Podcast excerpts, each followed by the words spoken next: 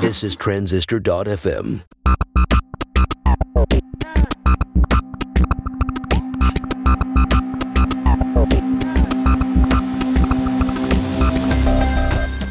Hey everyone, welcome to Build Your SaaS. This is the behind-the-scenes story of building a web app in twenty eighteen. I'm John Buda, a software engineer. And I'm Justin Jackson. I'm a product and marketing guy. Follow along as we build Transistor dot f m. Actually, I want to say I'm now a, a junior Rails developer. I think so, yeah. Put that on your resume. I'm going to put that on my resume. Um, so how you doing today, John? I'm good. I'm good. I'm a little, a little tired. It feels like I took you out of a... Um, I want to say programming slumber, but you weren't in a slumber. You were in a programming trance. Yeah, I was. I was jacked in. And what are you working on right now? What what what were you uh, so? I well, I always do this. I have multiple branches of code open at once, and I'm just kind of moving around to each one when I get stuck or. Oh, I um, see. I was actually working on this HubSpot integration because it's actually fairly simple. Oh, cool. to to add HubSpot. excuse me, as a uh, newsletter option, mailing list option for Transistor customers. Oh, cool.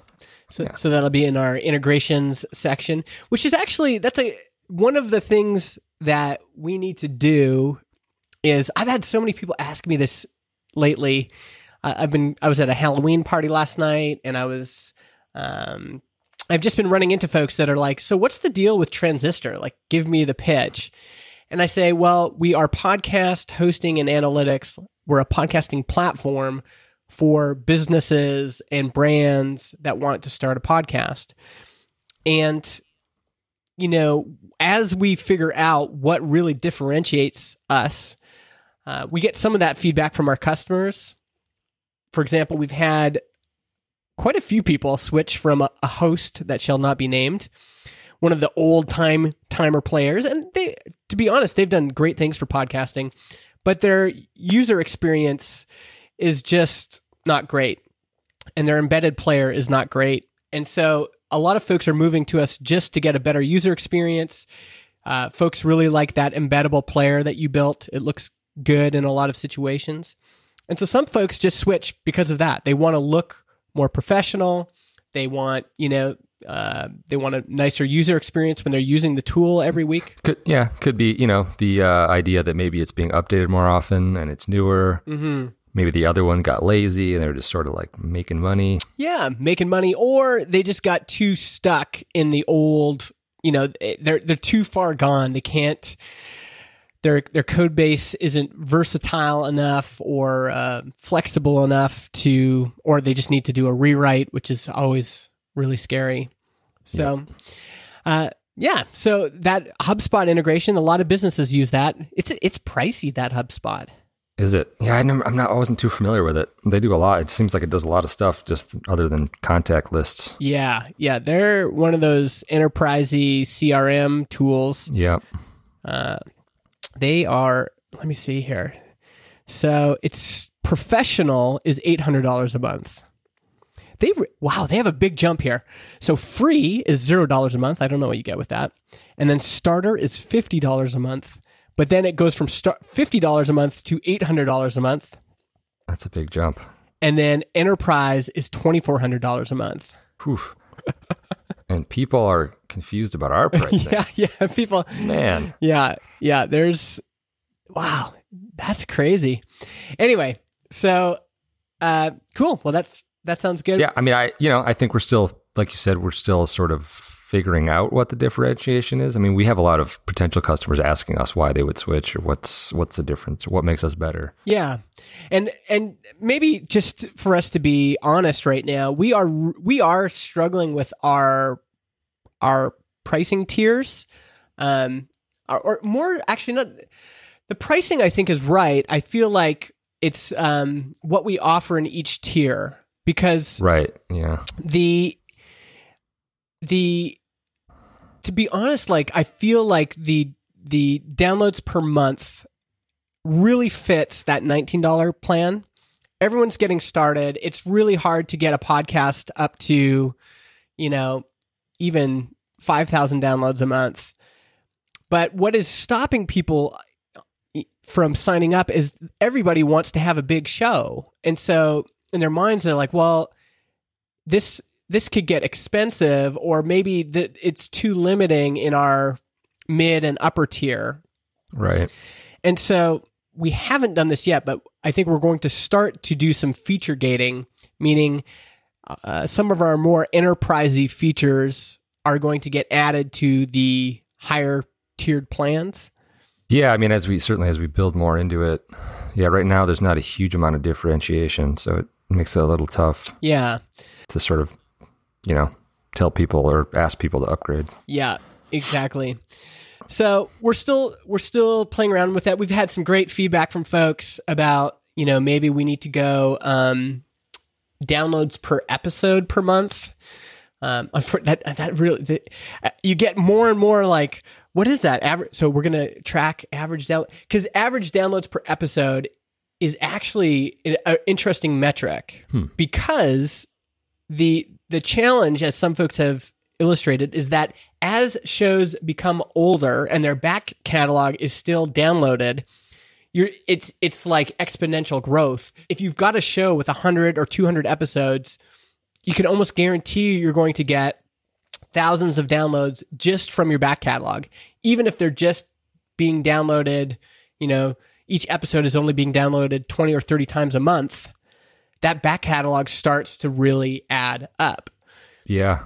And so the the idea is we we would give folks some sort of metric for, well, if your episodes are getting this many downloads, this is what you pay, and then it's a little bit more, you know, maybe fair, um, because then you're not being penalized for having lots and lots of episodes. Does that make sense? Yeah. So I think that's something that we're going to continue to look at inside of inside of Slack. That's the one thing that I bring up almost every week. Like, ah, oh, I really want to fix this. It, it's not quite right, but figuring out what is right is is the tricky part. Yeah, exactly. Yeah, we'll uh, continue to continue to hash that out. I think we have a lot of feedback, I think, to go through and sort of mm-hmm. um, weigh out the pros and cons of each of those. Yeah, and it might be, I mean, maybe it'll just be a slight shift, or I don't know. Anyway, let's take a break, and let's say thank you to our patron, Patreon, pra- Patreons, Patreon supporters. We've got a brand new one. Brad, my buddy from Canada, uh, just... joined the Patreon ranks. I've known Brad That's for Brad. quite a while. Yeah, he's good. Really good dude. Good musician, good guitar player. Just cool. just one of those good old souls. I think he's the same age as me, but he's an he's an old soul. He's an old soul. Like when I'm feeling gritty or haggard, or like just I just need to hang out with another old man on the on the porch, um, he's the kind of person I would want to hang out with. Just feels like we'd be Drinking yeah. drinking sweet tea and playing... on your rocking chairs. Yeah. Maybe playing a little banjo or something. And sounds good. Yeah. So thank you to Brad for for becoming a Patreon. Uh, who else do we have, John? Uh, we got Darby Frey, a buddy of mine in Chicago. Thanks, Darby. And then we got Kevin Markham and Adam DuVander. And should I try it? Dave Junta? Junta. Junta. Close. Junta. It's like GIF versus GIF. Oh, yeah, see, I, I'm always trying to, I think the the pronunciation that I'm making, I'm mistaking, is in the I U, but it's actually like the I U N T A, but it's actually, right. I'm just, I'm getting the wrong consonant. Yeah, yeah, Dave actually sent me a message uh, on Slack after our last episode, which was a fun one, our, our trip down memory lane. Oh, yeah. We got tons of feedback from that episode. Yeah. Lots of folks liked it. Um, and it made me think that if we do another show for fun, that would be a great show to do. Uh, like we mentioned last time, just a deep dive into some bit of computer nostalgia. It would, yeah. And, you know, this show's not going to last forever. I One thing I want to, we need to talk about at some point is I, I think there's this idea that when you start a podcast, it has to be forever. Right. And one of the things we wanted to build into Transistor is this flexibility to start new shows. Yeah. Because sometimes you need to do, you know, I don't know, couple seasons of a show, and then you stop. Yeah, maybe we maybe we hit fifty episodes, and then we do one episode every six months as an update. Yeah, yeah, exactly. We'll there, there's, there's. Um, I mean, I think as long as you have something to say, and as long as people want to hear it, you should keep going. But maybe people aren't testing, podcasters don't test the waters enough, which, you know, just asking two questions. One, do I still have something to say? Do I still enjoy the show? Or am I just phoning it in every week? Right. And and two, are people still listening? You know, are people still eager to to engage with you uh, in this in the bounds that you've created, the box that you've created for the show? And um, like, here's a, an example, and this is, uh, don't get me in trouble for this, but uh, I think Merlin Mann and Dan Benjamin have great chemistry together, but their show is still called Back to Work. So meaning it's a show ostensibly about productivity. And I've kind of always thought that, you know, maybe just like bookend that show, great run. And even if you start a new show in the same feed, which I know a lot of people wouldn't want to do, but start a new show in the same feed, or, you know, create a whole new feed. But just, it's okay to bookend a show and still even have the same hosts, but say, yeah, you know, this was about productivity, but now we're going to talk about B B Ss every week. Yeah, guitars or yeah, yeah, something. Right. Yeah. So for this week, we thought we would talk a little bit about startup expenses. Is that kind of the... The yeah, I think so. The uh, yeah, startup expenses, uh, how to rein those in, when to spend money, what we've noticed over the past, you know, what are we at now? Ten months. Ten months. Yeah. Well, yeah, since well, I guess since the beginning of the year. Yeah. And maybe to start, do you want to give folks uh, kind of an idea on um, because some of these numbers are hazy for me? How much did it cost us to incorporate through Stripe Atlas and all that? Uh, Stripe Atlas was five hundred dollars. Okay. There was a little bit of extra with that um, due to some renewal fees for the business license. I think that was a couple hundred bucks. We had some extra lawyer fees, I think, mm-hmm. after once we sort of uh, got our paperwork together. Yeah, that wasn't too much. I'm guessing, uh, I'm just looking for it here. Yeah, it was only a few hundred, I think, because we got a sort of a deal through Stripe Atlas, I think. Yeah, three hundred sixty-six dollars. Yeah, there was those expenses. Anything else that was kind of substantial at the time, do you think? Well, there was, I mean, we had our, our uh, we hired our designer, um, Dylan. Oh, yeah. So we gave him, I want to say twenty-five hundred dollars for everything, for branding. And yeah, that was a big expense. Yeah. Um, and that would, might be an interesting one to come back to, because I, I think one of the things I want to do today is is contrast, you know, the way we've done things with the way other folks often do them. And often bootstrappers don't spend that much on design. And right. and it might be interesting to, well, yeah, why? Because you were the one that made that decision. Why did you feel like, and, and uh, we were joking offline, like you are quite frugal when it comes to business expenses. Yeah, I try to I try to keep them low. I mean, recurring costs. Um, I don't know. Design was one of the things that uh, I really felt was, you know, hugely important to like set the brand early on and make it look as professional as possible. Mm-hmm. And like I, you know, I have some design experience, but not on the level of of branding and like really, I don't know, explaining an idea to another designer and having them just sort of like go with it. Because I, I had I had ideas in my mind of what, you know, the mark and the branding could be, but it ended up being completely different than what I would have thought. But it, that was what I explained to Dylan, was like, here are my ideas of this thing. Yeah. Um, kind of riffing on the, the transistor idea of like this, you know, like analog transistor, but it digitally and stuff. And so he just like went with it and came up with something completely different. And it was great. Yeah. Like I didn't, you know, I didn't have to worry about that. We just met every couple weeks and did some revisions and then settled on it. Yeah. Again, I think one of the, the, the traditionally when bootstrappers start a business, you're starting something that you don't know if it's going to work or not. And so the inclination is, ah, I'll just jump on one of those logo sites, or I'll, I'll try to, you know, make something myself. And I can understand that tension of, of, ah, maybe I'll just save some money. And then once I know I'm onto something, I can invest in branding. Right. But there is something to say. I mean, it's a little bit of a risk, right? Because you could have invested that money and then it could have just been like a bust. Like, right. Like there, you wouldn't have, you never get a return on that investment. Exactly.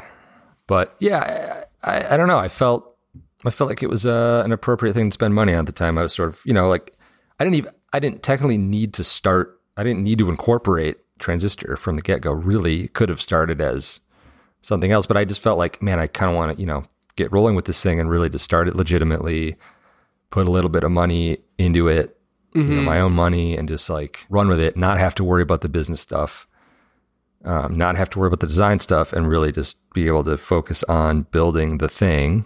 Yeah. Um, building the app itself, yeah, which I think worked out pretty well. Yeah, yeah, and I, I had a similar experience with like Mega Maker was the first thing I ever really invested in design up front. For me, it was like I think I really like this brand name, and regardless of what happens to it, I'm willing to invest the money because I think it's going to be something that I'll kind of treasure regardless. You know, like. Even if this doesn't work out, I'll just having this branding is is fun for me and worth investing yeah, the money. Right.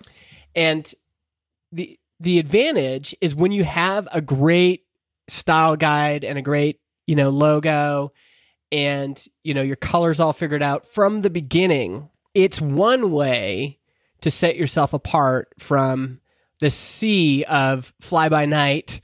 You know, we built this in a in a weekend, put it up on Product Hunt, you know, kind of. I, I agree. It's like, you know, hiring the designer. Uh, if it was me, I would have probably just opened up Photoshop or Illustrator, typed, gotten a few font ideas, typed in the word transistor and like made up some weird logo. And then six months to a year down the line, probably be like, well, we should probably spend some money on this, on rebranding this thing. Yeah. But now everyone's already used to it. So I felt like it was worth it. Yeah, totally. I just think it's interesting for us to, because so many people don't spend money on that. Yeah.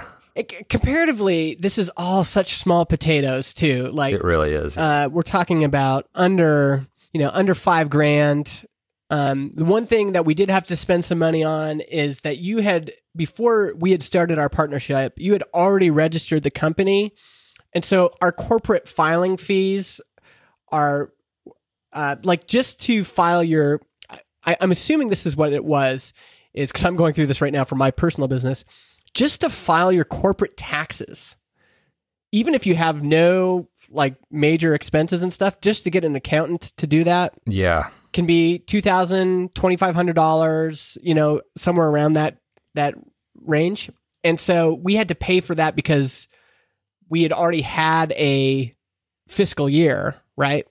Right. What the the product didn't really get going until yeah around January. Yeah, that probably could. You know, we probably could have waited. Had it, you know, whatever. Hindsight being twenty twenty, could have waited to use Stripe Atlas until the first of the year. But mm-hmm.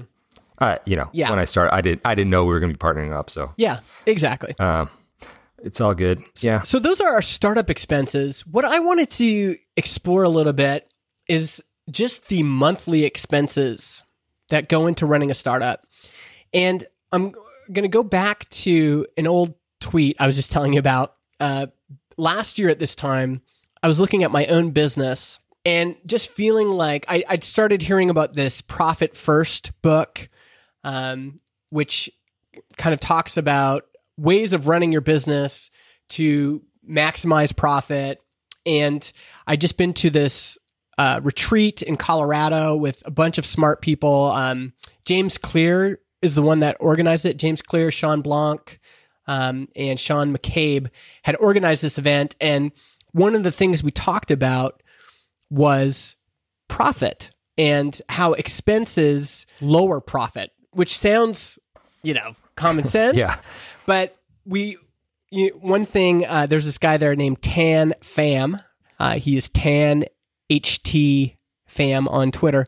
And he, he has this, this business he's been running forever. And he said, you know, let's say for, let's say your profit margins are five percent So for every one hundred thousand dollars, you make five thousand dollars profit. That's after you've paid salaries, everything. And he said, well, this event we're going to, this retreat, is costing us at least one thousand dollars. So that reduces your profit to four thousand dollars. So to maintain your five percent profit margin, like most of the, usually the way I would think about that is, oh, you know, I'm going to this retreat. Okay, I'm going to need to make an extra thousand bucks to cover, you know, right, X O X O or whatever. He says, no, no, no. To maintain a five percent profit margin, you'll need to make another twenty thousand dollars within three months for the retreat to be a good return on your investment. Do you, do you understand the math there? Does that make sense? Yeah, yeah, yeah. And I'd never thought about it that way before. And so I was kind of like on this train of feeling like, okay, I need to reduce my expenses. And I posted all of my software expenses. So monthly, so monthly like subscriptions, W P Engine, one hundred bucks a month, uh, email newsletter, ninety bucks a month, Recurly, thirty-one dollars a month, Memberful, twenty-five dollars a month, Media Temple, seventeen dollars a month. And you'll see there's some overlap here that I can talk about in a bit. Uh, Audible, fifteen dollars a month. Google Apps, forty dollars a month. DigitalOcean, thirty-seven dollars a month. Dropbox, fourteen dollars. So every business starts accruing these monthly expenses. And I posted this thinking, okay, I want to reduce these expenses. Uh, but then folks who replied, many of whom are great business people, said, you know, this is a waste of your time. If you're if you're trying to reduce your expenses, like, you know, maybe I could reduce my my WordPress hosting bill from one hundred dollars down to forty dollars, but is saving sixty dollars a month worth my time? Right, or yeah, or yeah, how long is that going to take? Are you better off using that time to get more revenue? Yes. It was in, it's been interesting for me to kind of revisit this, especially since I've started working with you, because you, like I said, I'm I'm used to just like, I need a service and I'm, I just take out the card and pay for it. Right. And, and I think I've, and I'm sure there's people out there listening. If you, if you identify with this, say, hell yeah, into your podcast player. But, uh, small business owners can get in this habit of just spending money. Cause it, the idea is like, you got to spend money to make money. And there's also this kind of common wisdom that, yeah, why why are you sweating over sixty bucks a month when you're billing at one hundred dollars or two hundred dollars an hour?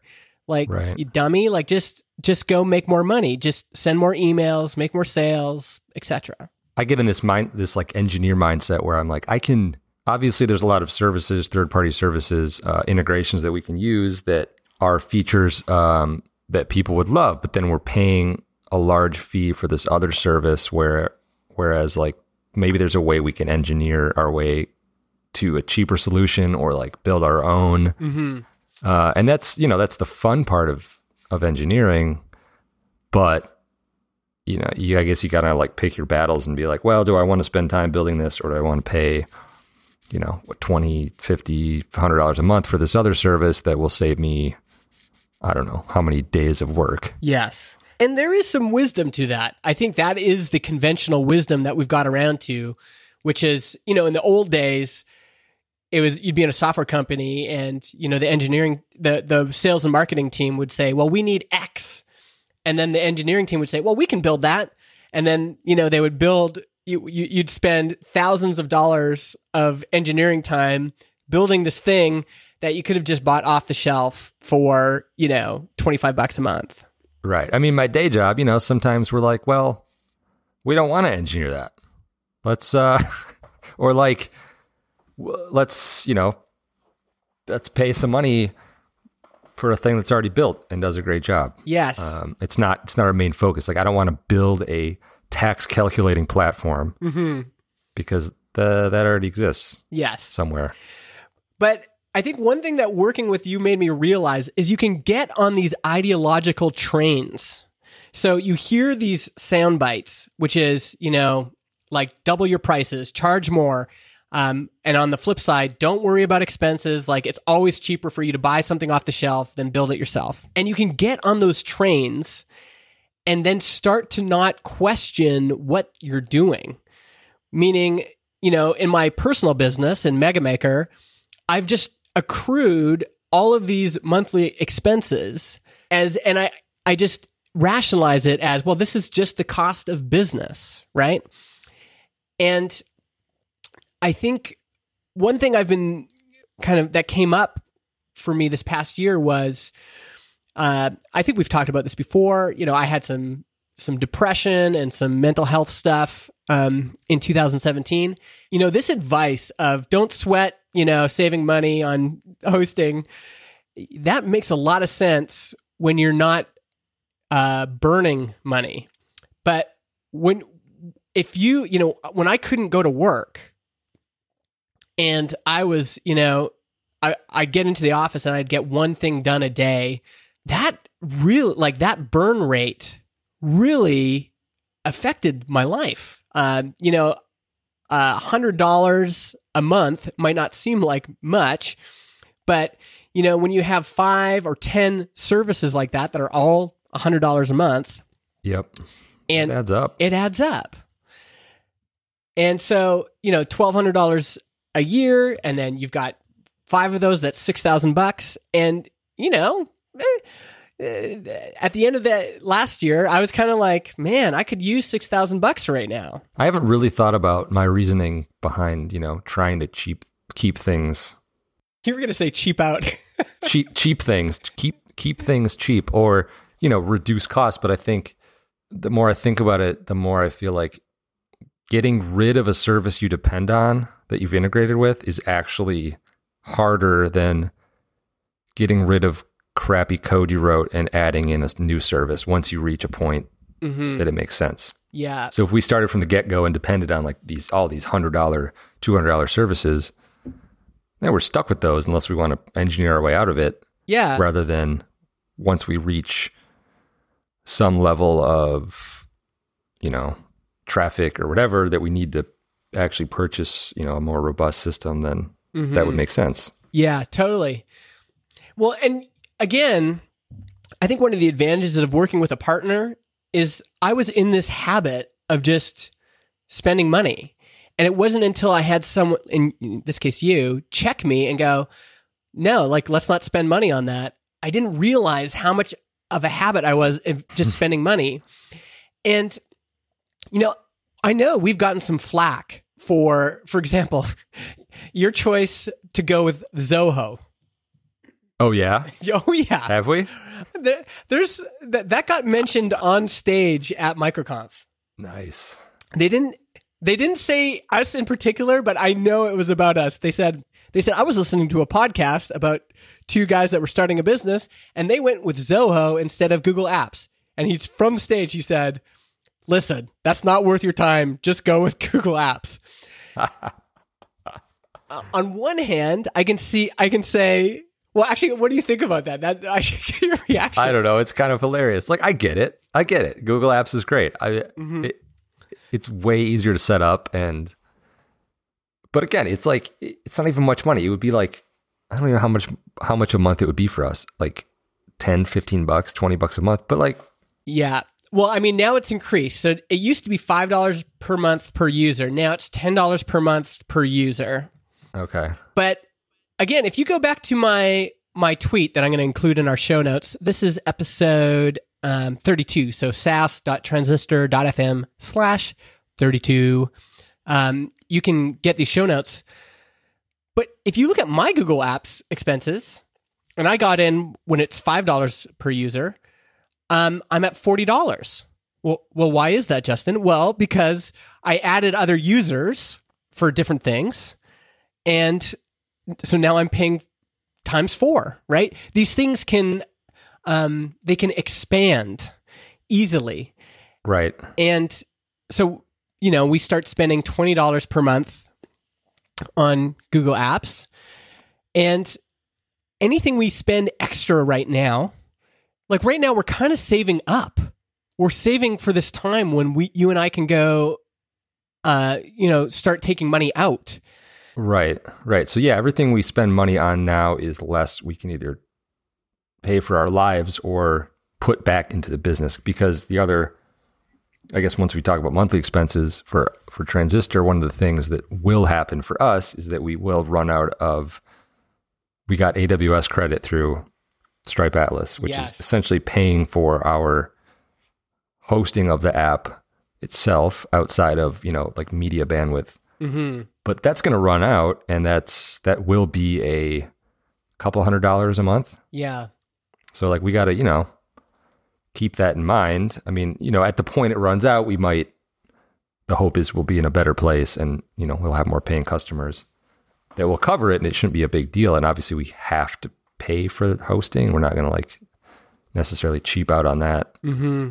And and the the bigger thing I'm realizing is just once you get into a culture or a habit of spending money, when spending money is is encouraged, there is some danger to that, where where you, you just take the soundbite, which is, oh, come on, our our, big, our biggest expense by far is salaries. Like anything else we spend money on is just small and comparable, you know, which, right. which is true. But the, the the flip side is also true, that once you start kind of encouraging expenses and you say, well, expenses aren't a big deal, we can always just cover it with revenue, y- you could eventually get yourself to the point where you're just spending a lot of money. You know, part of me is feeling like back in two thousand seventeen, I should have been, I should have just reduced my expenses, because, you know, I would have been further ahead now than I am. And now I'm looking at this new business that you and I started, and I'm like, man, our burn rate is so low. We're not paying ourselves yet, but just right. outside of our salaries, like this business really doesn't cost us that much. And there's something about that that I think is healthy. And maybe we're eventually going to need, you know, maybe once we get to scale, it really doesn't make much sense to sweat over these small little expenses. Right. Probably not. But I think it, you know, it reduces a certain amount of stress now that we just don't necessarily have to worry about. Yeah. And again, I think you need to be careful about who you're following advice from. So, you know, there, there are people who've been been bootstrapping for years, or people who are in the funded startup ecosystem. And the idea of saving ten dollars a month or twenty dollars a month on Google Apps is ridiculous to them. But this is your journey, business owner. And also, we're only using it for email, right? Like it's just, we're not using, we wouldn't necessarily be using Google Apps for like all of the things in there. Mm-hmm. All I wanted was a was email that's with our own domain. Yep. That doesn't cost a ton of money or anything right now. And uh, I set up my email through, you know, a desktop app or on my phone. I don't even use the Zoho web app, and it, I don't notice a difference. Yeah. It's email. Yeah, it's email. Exactly. And and maybe this kind of questioning is good anyway, because sure, we're, we're sweating some small details now. Some things are worth spending money on. Right? For example, podcast hosting. Mm-hmm. that, that's a good expense. Bra- good branding. Good good branding is worth spending money on. We um, and we'll get into this in a bit, but we and we said this before, we spend quite a bit of money on podcast editing. Yeah. Um, and eventually we're going to, you know, more and more of our bill our expenses will be hosting, uh, like, you know, Amazon, the cost to Amazon Web Services and stuff. Yeah. But it's okay to look at your expenses and go, hmm, well, maybe I should optimize some of this every once in a while. Right. Yeah. I, I mean, I don't, I don't want to get in, like I said, it's keeping the expenses low reduces the stress of having to worry about that. And I, don't, I wouldn't, if it got to the point where all we were doing was sitting there trying to squeeze out every penny, then we wouldn't actually be building the thing. Yeah. So, you know, it's not like it's taking up all of our time. I think it's also just way easier to be thoughtful about this stuff now. For example, there's a, there's a messaging like chat widget company. I don't think I need to name names, but people know who I'm talking about. Um, that uh, has increased prices three times in the last year. And so folks are now, you know, startups that were spending, you know, whatever, are now spending five hundred dollars a month for that suite of products. I think it's good to spend money for services, right? Like if if we need to spend money on our chat widget, I'm fine to do that. But I think there's also, you know, this idea of always like charge more, and like that businesses should always be charging more. And then, you know, on the expense side, we should always just be like, wow, it's always easier to buy than to build.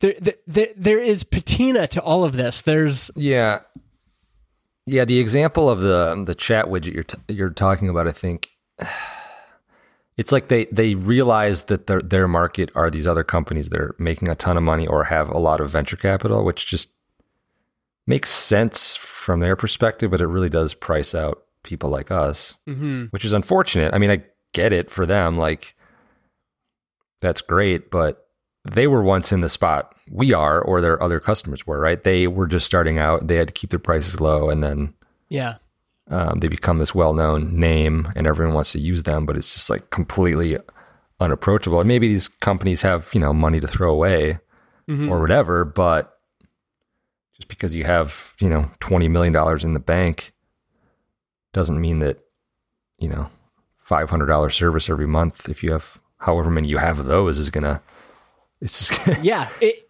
all of this stuff can scale. Like the yeah. Anyway, so I'm sure we're gonna get lots of feedback on this. I, I I'm I'm fine with that. I know. I hope so. I know we're we, we are naive uh, people just starting out, but I I have been thinking about that. That especially because the advice of you can always make another two hundred dollars to cover that thing that you just paid for.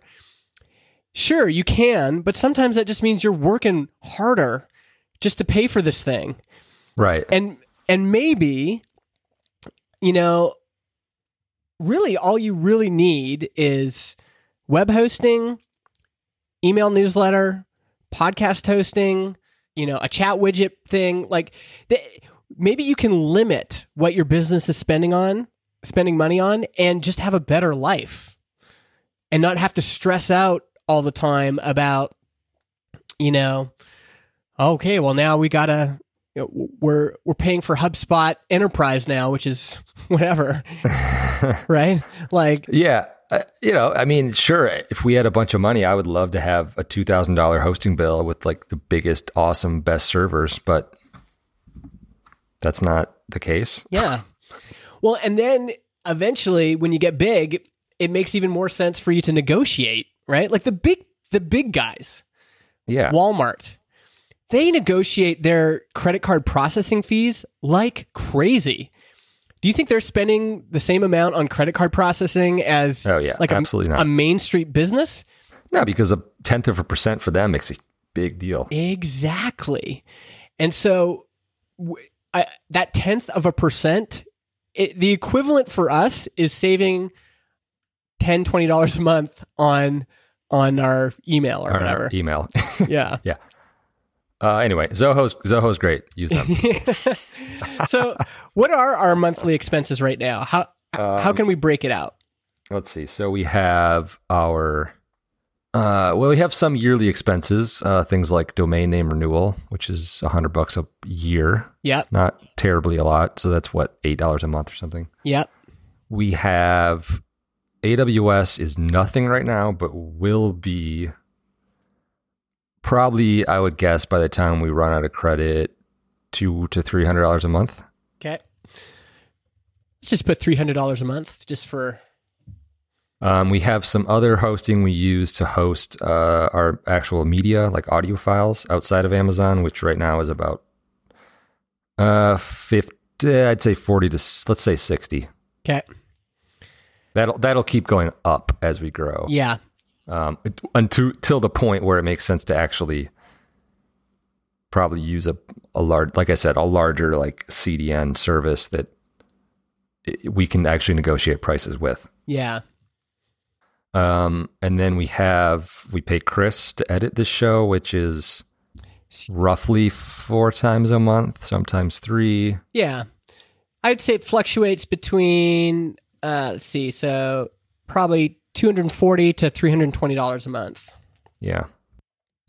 And that's an interesting one because I, I think some folks will go, well, you you folks just talked about how you know, it, you, you got to rein in your expenses and stuff. Honestly, like the money we spend with Chris is worth every penny. Oh, absolutely. I mean, once we're done recording this, sometimes it's late on a weeknight. Neither of us want to edit that. No. Nor do I know how. I mean, I'd love to, honestly, I'd love to learn how, and I can sit down with some people at the office, but like, I'm not going to necessarily do it. Yeah. Well, I, I think the one thing about podcast editing is it just, especially for us, because we have limited time. And so that's actually something that saves time. All we have to do is do our phone conversation, drop our files in Dropbox, and Chris just takes it from there. Yeah, and he does a great job. It's like kind of like hiring Dylan to do design, where Chris will add in these other like flourishes and sound effects and things that you wouldn't, we wouldn't have thought of. Yeah. Or we would just have to have more mind space to think about it. Yeah, and I just don't, I don't, don't have that right now. Uh, I, I'm writing our show notes right now, um, which does take some time, but it honestly, like, just to not ha- to have the the finished product just magically show up in our Transistor account every week is so nice. Uh, what what else do we have? I mean, yearly we have like our business uh, whatever co- incorporation fees, which are I want to say two hundred dollars a year, maybe. Yep, yearly accounting for a corporation is about two grand, I think. Yeah. And that's just, man, it sucks because it doesn't matter if you're doing, you know, uh, you know, this year will will probably be our financial year. You know, I don't know what we'll, what our total income will be, but it doesn't mean, matter if you're making ten thousand dollars a year or twenty million dollars a year. I'm sure your your accounting fees go up a little bit, but I, that it's a lot more in the starting. At the start, right? Yeah, I just, I don't know enough accountants. Do I have a friend who's an accountant? I don't know if I do. That's um, the thing. We could trade, we could trade some accounting for podcasting. But sure. That's, it's one of those things where you, you kind of got to bite the bullet on that. Yeah, yeah. Um, as far as a monthly, I, I'm trying to think what else we pay for. Can you think of anything else? Uh, there's some bank, bank service charges that we pay a little bit of money for, but not very much. We have, uh, we have Flywheel for our marketing site. Right, that was what, a hundred bucks for the year. Yep. Uh, we have some WordPress plugins, uh, like Yoast is yeah. eighty nine dollars a year. And again, I, I was just about to say, not a big deal. Like eighty nine bucks a year, not a big deal. But those are the things that add up. You add- right, and you yeah, you forget about it, and then at the end of the year, you're like, oh crap. Didn't save money for that. Exactly. Like you're, there's always, I think the main point is that all of these things can add up. It can seem immaterial at the time. And I know we're going to get email about how, like, as soon as we hire our first person, it's going to be like, well, there goes fifteen grand a month or whatever, right? Like the, the, that, the scale of these things is important. But if you look at our revenue to expense ratio, for sure, like so far this year, we've we've already uh, we've already got almost ten grand in expenses, which you might say, well, that doesn't sound like, you know, too much, but our total income is like eleven grand or something, right? Yeah. So comparatively, our expenses are high as a percentage of, you know, the business. And some of that, though, was paid by money that we each kind of contributed. That's right. So that's right. Exactly. Like, um, yeah, that's a good point. There's, so yeah, there's nothing really, hosting, software, uh, advertising and promotion, we've paid a little bit. Mm-hmm. Yeah. I mean, we did what, stickers and some t-shirts or something, but yeah, it's so easy to look at these things.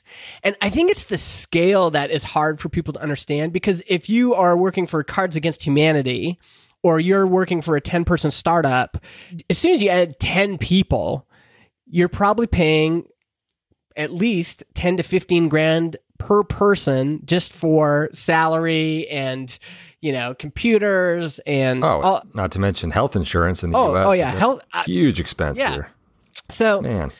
The scale is what's different, because our little piddly expenses might seem so piddly compared to to that. But when you look at it as a percentage of our total income, I think there's something there. Absolutely. I mean, yeah, I you know, I think I, I knew or had a good guess that that hosting and hosting and bandwidth would be our biggest expense, and I think that'll probably continue. Well, until I mean, you know, until we hire someone, but mm-hmm. yeah, and yeah, that that'll be another conversation. Like uh, at one point, we're definitely not even close to hiring somebody right now.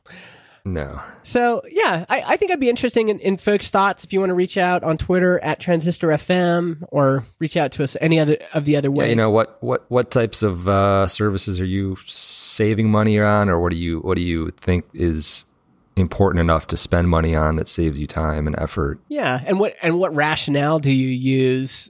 And maybe even just if you are a small business owner. Like if you are a solopreneur or you've got a little two-person partnership or a little five-person agency, maybe just asking yourself that question, have I gotten used to spending money? Do we have a culture of just, you know, ah, it's no big deal. Just, you know, put it on the credit card. Mm-hmm. There's almost like some ego in there as well. Like, oh, of course we can afford that.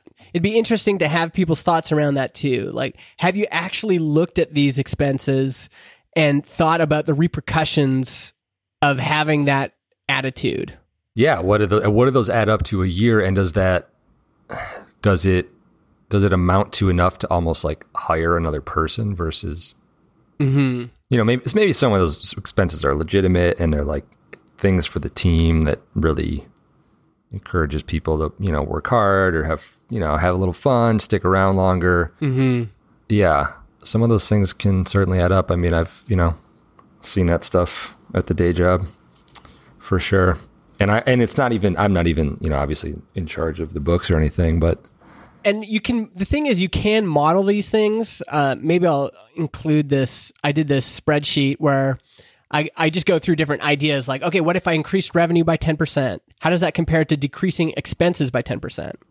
So using my two thousand seventeen numbers, if I increased revenue by ten percent, my net profit would go up to twenty grand.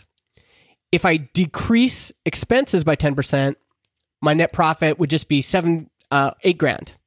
So yeah, increasing revenue by ten percent has a big effect for sure.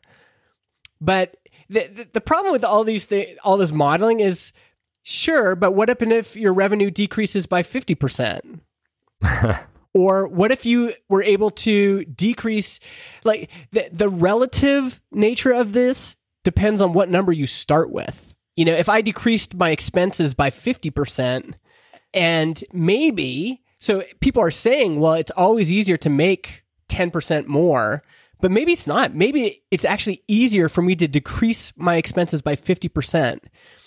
And in that case, I would have made, you know, thirty-two thousand dollars profit. I, I guess I'm just revisiting this. And maybe I'm, again, I there's some accountants listening to this, and maybe you, you folks want to look at the numbers or whatever. But yeah, well, this will be this will be a good, when we do our, our recap in a year.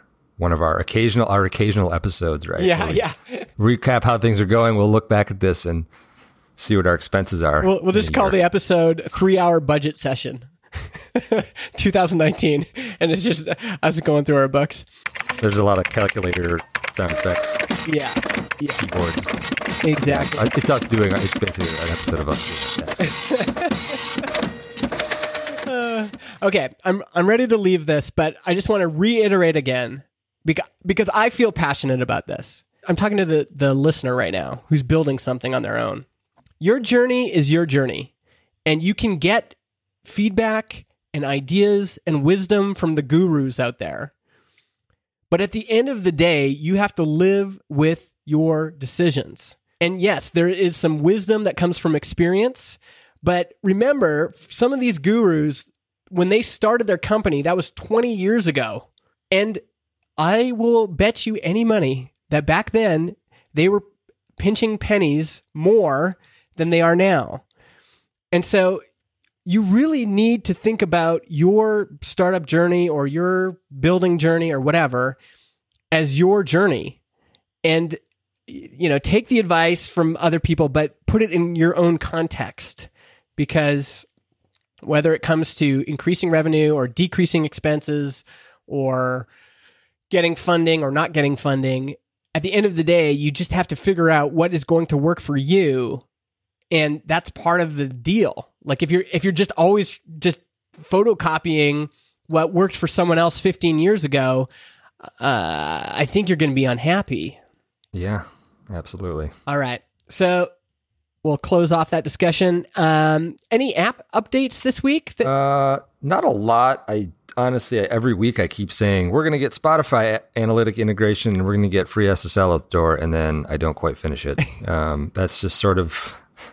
sort of where we're at. We're we're uh, moving the ball forward. It's we're, yeah. There's been there's progress. Like I said, I have uh, a couple different branches in, in Git opened up in various in various points of completion. Maybe that sort of signals an issue with how I work. But John, we can't be too self-conscious here.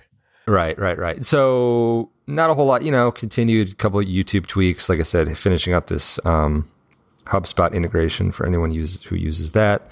The the Rails coding that you had started mm-hmm. and fin- some of it finished uh, is out the door. Yeah. So if you go to your if you're a, a customer and you go to Overview and then on the right sidebar you can click R S S feed. That will now pop up to a a modal.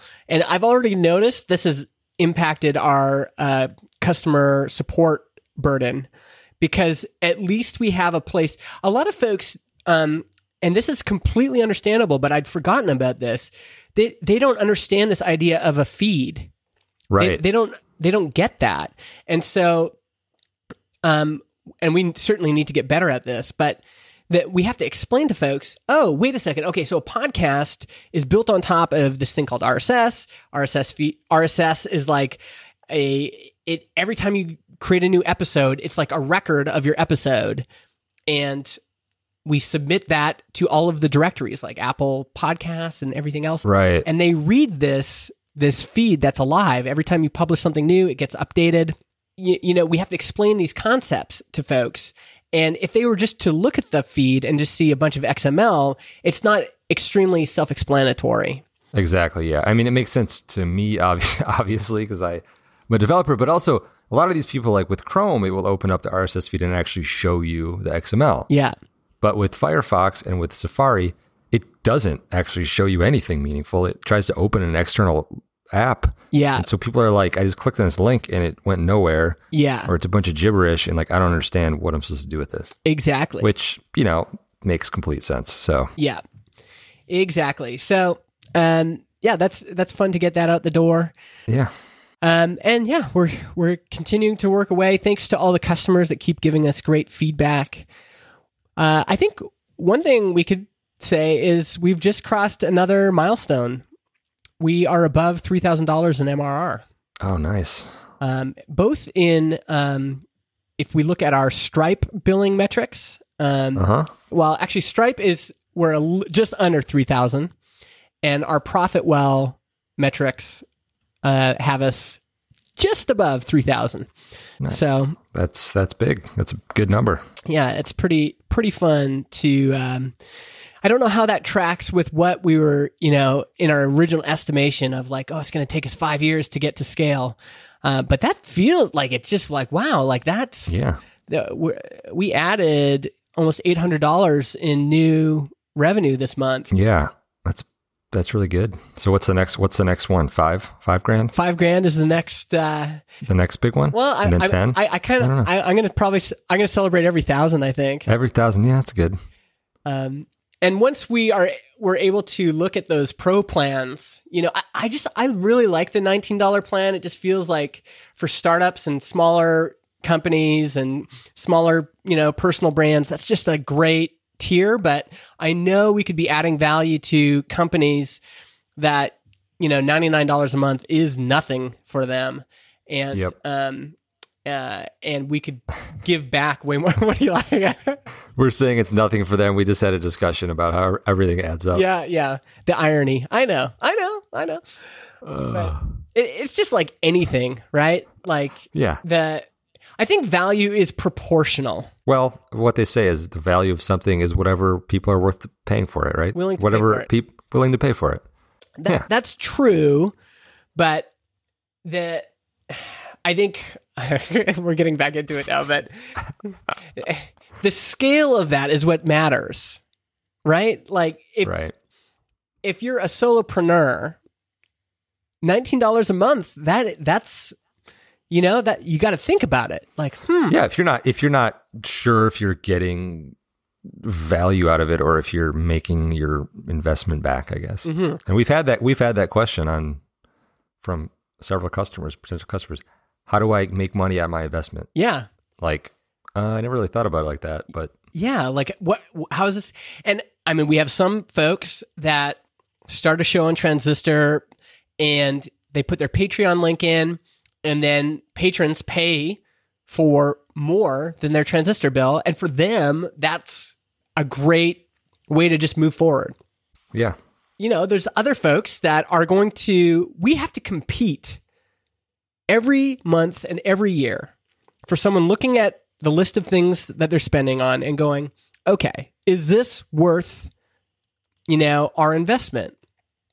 And if you're a solopreneur making one hundred thousand dollars a year, you, you almost have to compete a little bit harder than if you are, uh, you know, a company of ten people that's making, you know, well over a million dollars a year. Mm-hmm. Sure. Yeah. Then ninety-nine dollars a month doesn't seem like such a big deal.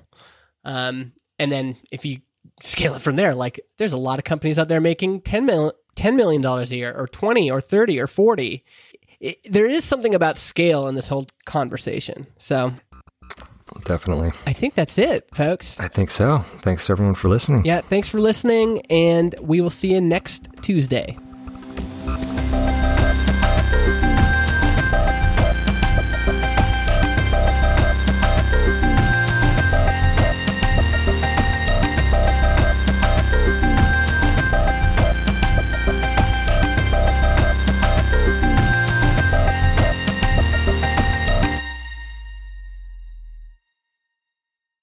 Podcast hosting is provided by Transistor dot f m. They host our M P three files, generate our R S S feed, provide us with analytics, and help us distribute the show to Spotify, Apple Podcasts, and more. If you want to start your own podcast or you want to switch to Transistor, go to transistor dot f m slash Justin and get fifteen percent off your first year.